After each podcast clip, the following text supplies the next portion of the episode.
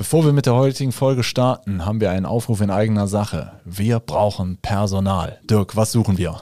Wir suchen dich, wenn du Windows-Server kennst, wenn du Netzwerk kennst, wenn du mit Kunden sprechen willst, Kunden liebst über alles und äh, all ihre Probleme lösen willst, dann bist du bei uns richtig. Sowohl Support-Mitarbeiter als auch Projektdurchführer, äh, alles, alles gern genommen. Bewerbt euch bei uns. Äh, wir sind ein netter Haufen. Schreibt am besten eine E-Mail an karriere.hthgruppe.de. HTH-Gruppe als ein Wort. karriere.hthgruppe.de. Bewerbt euch. So, und jetzt viel Spaß mit der Folge. Du weißt nie, was du nicht weißt. Wie du mit diesem Problem in der IT-Sicherheit umgehst, erklären wir dir in der heutigen Folge.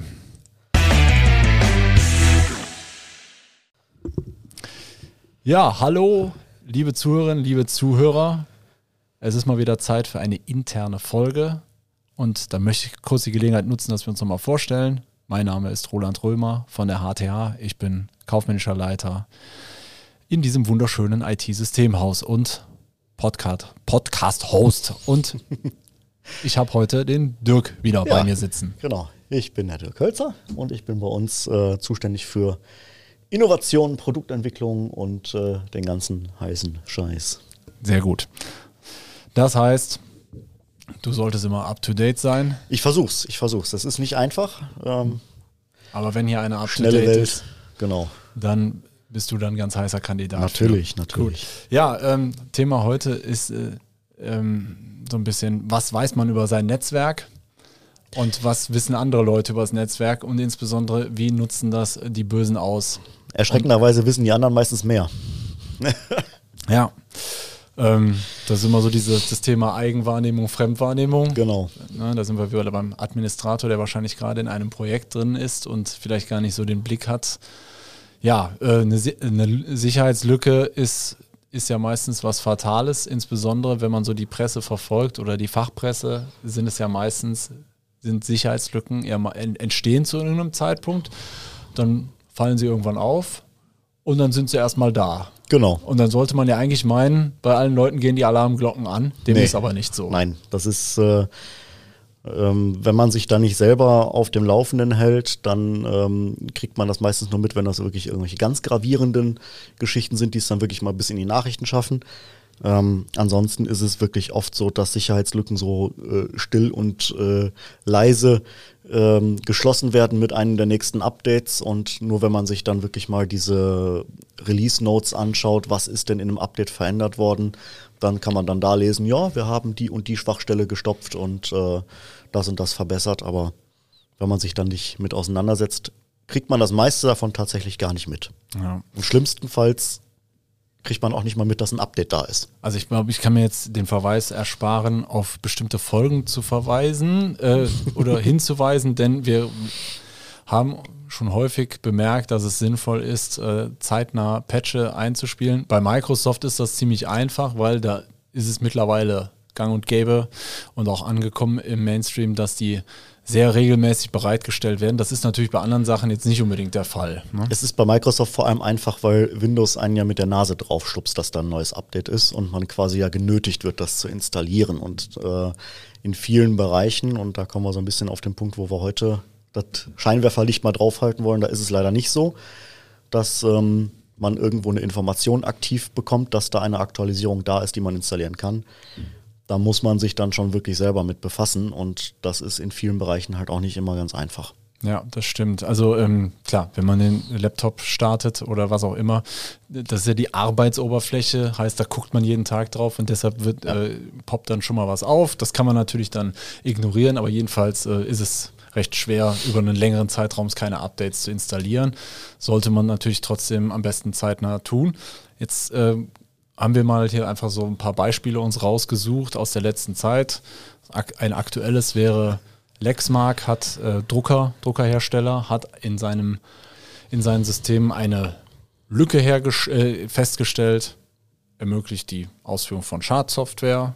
Ja. Dann gab es noch zwei ältere Fälle aus äh, Oktober aus dem letzten Jahr, genau. Mai. Das war einmal ein Access Point von Aruba und ein Ein Ja. Router. Ja, nicht nur ein Router, da waren mehrere Hersteller betroffen, weil die quasi das gleiche äh, Modul genutzt haben. Das ist so ein bisschen, erinnert einen das an diese äh, Log4j-Geschichte, diese Java-Lücke, die es da vor einiger Zeit gab. Haben wir auch eine Ähm, Folge zu gemacht. wo es dann quasi ein, ein Standard-Programmmodul gibt, ähm, was frei zugänglich nutzbar ist für die Hersteller und das wird dann natürlich auch gerne genommen und äh, eingesetzt und ähm, in dem Fall ging es dann speziell um die Namensauflösung. Das heißt, wenn ich jetzt www.google.de eingebe, dann äh, kriege ich ja eine Adresse zurück, wo ich mich hin verbinden soll.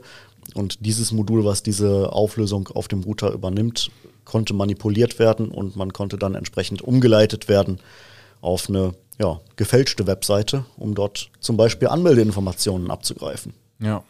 Also im Prinzip letztlich eine ja, nicht alltägliche Phishing-Methode, kann man so Ja, sagen. genau. genau. Okay.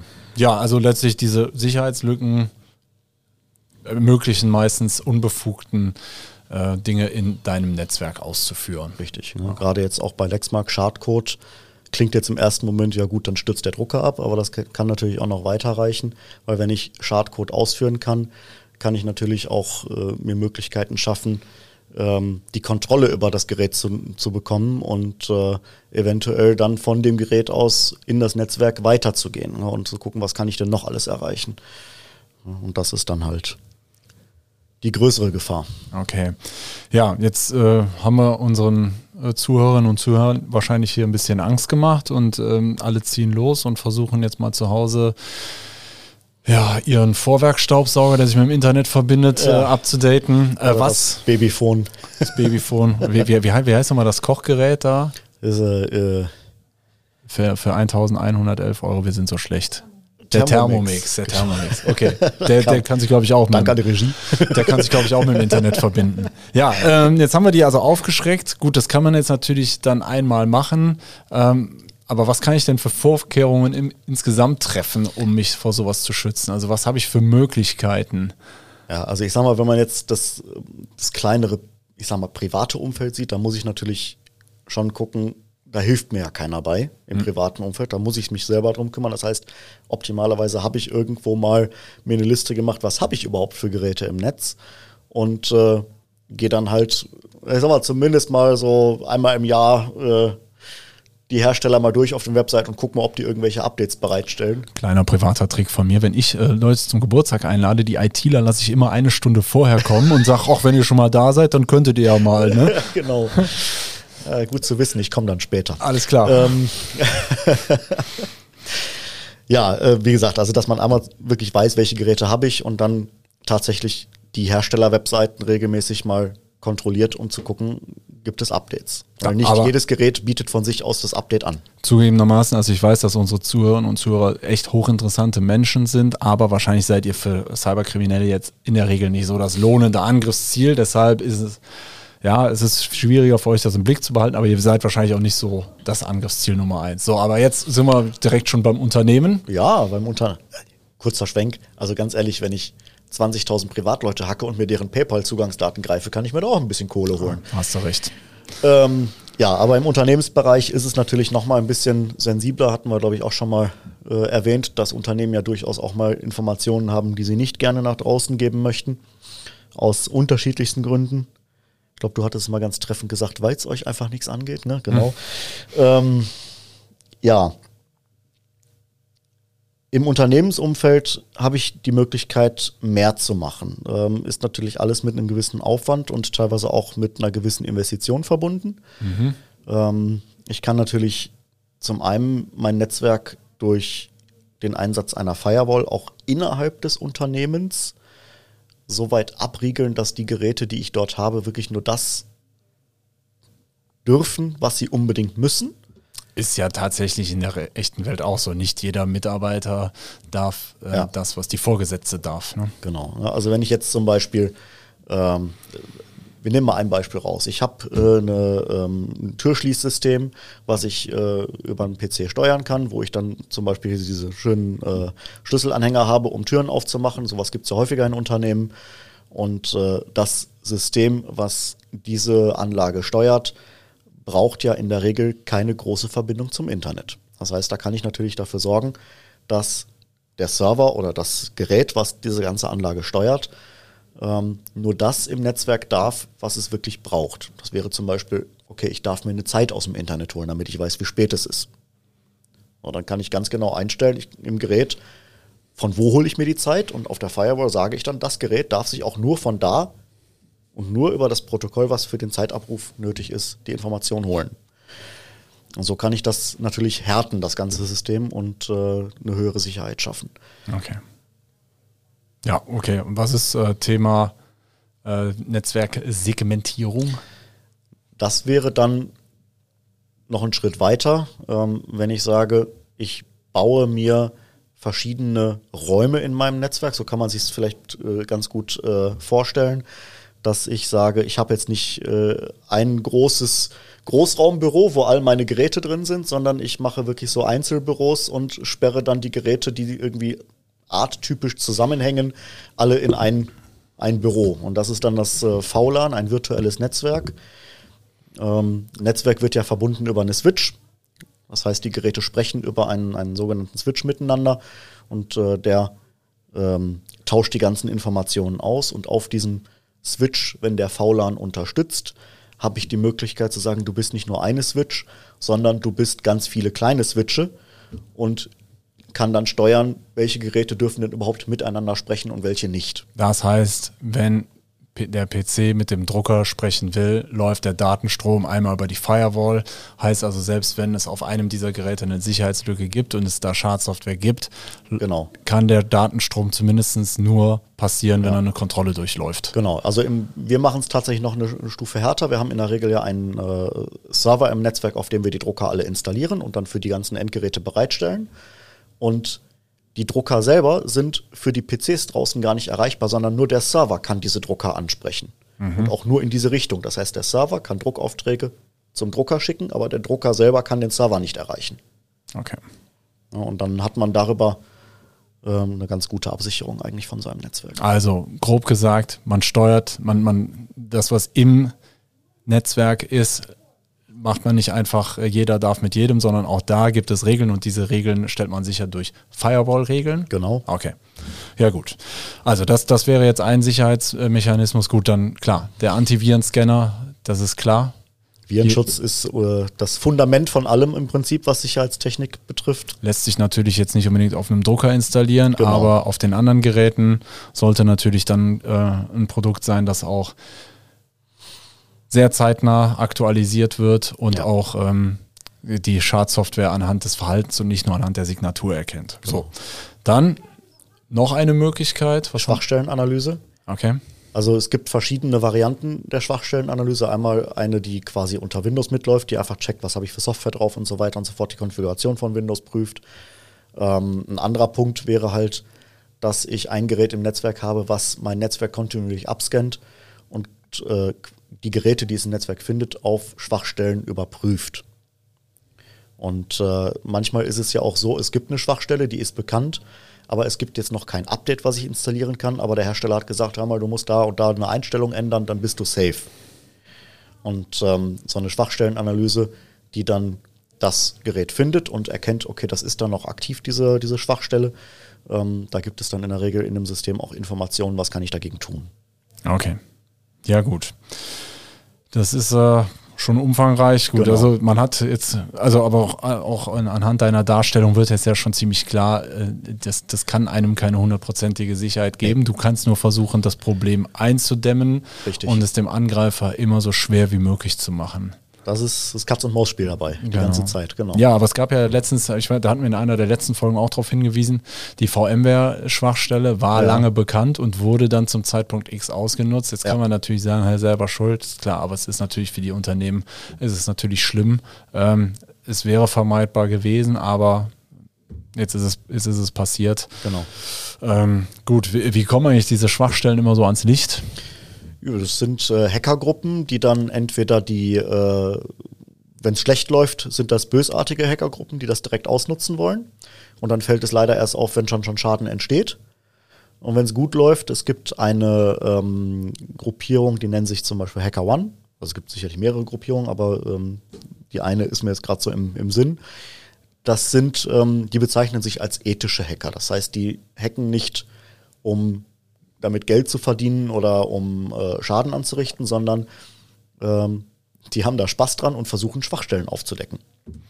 Ja. Und äh, wenn die was finden, dann äh, gehen die halt nicht äh, ins Darknet und verkaufen das, was sie rausgefunden haben, sondern die gehen an den Hersteller und sagen, hör mal, lieber Hersteller, wir haben da was gefunden, kümmere dich drum. Ich habe übrigens letztens, das fällt mir gerade spontan ein, von so einem Fall gehört, wo ein Unternehmer von einem, so, ich nenne, ich vermute mal, es war jetzt ein gutartiger Hacker, der bei denen so eine Schwachstelle rausgefunden hat und die darauf hingewiesen hat, denen gezeigt hat, wie mhm. sie es lösen können und hat dann gesagt, was ist ihnen denn jetzt die äh, die Lösung des Problems wert. Und der Unternehmer hat das dann leider so ein bisschen als Erpressung empfunden. Ja. Aber eigentlich, wenn, eigentlich ist es ja nur fair, dass, dass diese Leistung dann auch irgendwie vergütet wird. Ne? Klar, der hat jetzt nicht keine Forderung in dem Sinne erhoben, ja. aber vielleicht kann man da mal drüber nachdenken, ob man den Leuten dann auch da entsprechend äh, dann, weil das macht ja auch Arbeit und ähm, eigentlich hat man euch damit einen Gefallen getan. Der Schaden wäre wahrscheinlich um ein Vielfaches höher gewesen. Sei es drum, ist mir nur gerade so eingefallen. Ja. Ähm, ja. gut. Also, das sind alles so die Sachen, äh, die, die wir euch auch ähm, anbieten können hier, ähm, die natürlich äh, nicht abschließend das Problem lösen. Eine ja. weitere Sache, die wir, das könnten wir natürlich euch gerne vermitteln, wäre ein sogenannter Penetration Test, also kurz Pen-Test genannt. Ja. Da gehen dann, kannst du es kurz erklären? Ja, also Pentest ist im Prinzip das, was halt diese ethischen Hacker machen. Man beauftragt quasi ein Unternehmen, versucht mich mal zu hacken. Und äh, das gibt es in verschiedenen Geschmacksrichtungen und verschiedenen Härtegraden. Und äh, man kann dann von einem einfachen äh, Scan übers Internet, wo die einfach mal schauen, kommt man bei euch von außen irgendwo drauf, bis hin zu, ähm, ja, wir lassen bei euch auf dem Parkplatz mal ein paar USB-Sticks fallen und gucken mal, wie gut eure Mitarbeiter trainiert sind, ob die dann nicht mal äh, so ein Ding aufheben und in den PC stecken im Büro. Ähm, bis hin zu, äh, unterschreiben Sie uns bitte, dass wenn wir versuchen, Sie zu hacken, äh, wir keine Haftung übernehmen für Schäden, die dabei entstehen, wenn Ihre Systeme crashen. Ja. Jedenfalls äh, gehen da wirklich dann, also das ist natürlich dann auch, die, die Ergebnisse, die dabei rauskommen, sind natürlich noch von einer viel höheren Qualität, als, äh, als eine Schwachstellenanalyse sie bringen kann. Äh, ja. Trotzdem ist, ist eine Schwachstellenanalyse sicherlich ein sinnvolles Tool, einfach um die Sachen, die leicht abzufrühstücken sind, einfach genau. selber zu schließen. Und damit hat man auf jeden Fall schon ein, einiges für seine Sicherheit getan. Pentest kann auch gerne schon mal fünfstellig kosten. Ja. Das muss muss man dann wissen. Ich wenn, man, mein, wenn man vorher fleißig war und äh, gescannt und gepatcht und gemacht hat und äh, sein Netzwerk sauber hat und macht dann noch den Pentest, dann ist der Report, den man dann kriegt, vielleicht keine 30 Seiten, sondern vielleicht nur noch fünf Seiten lang. Gut. ja, ja, gut. Es ist, ein, es ist ein Prozess, wie gesagt, sich alle fünf Jahre nur darüber Gedanken zu machen, ist auf jeden Fall zu wenig. Und ja, ähm, ja. Dirk und unser Team können euch da, können euch da gerne ähm, Anregungen geben äh, wenn ihr einen Pentest haben möchtet, vermitteln wir euch da gerne einen Kontakt.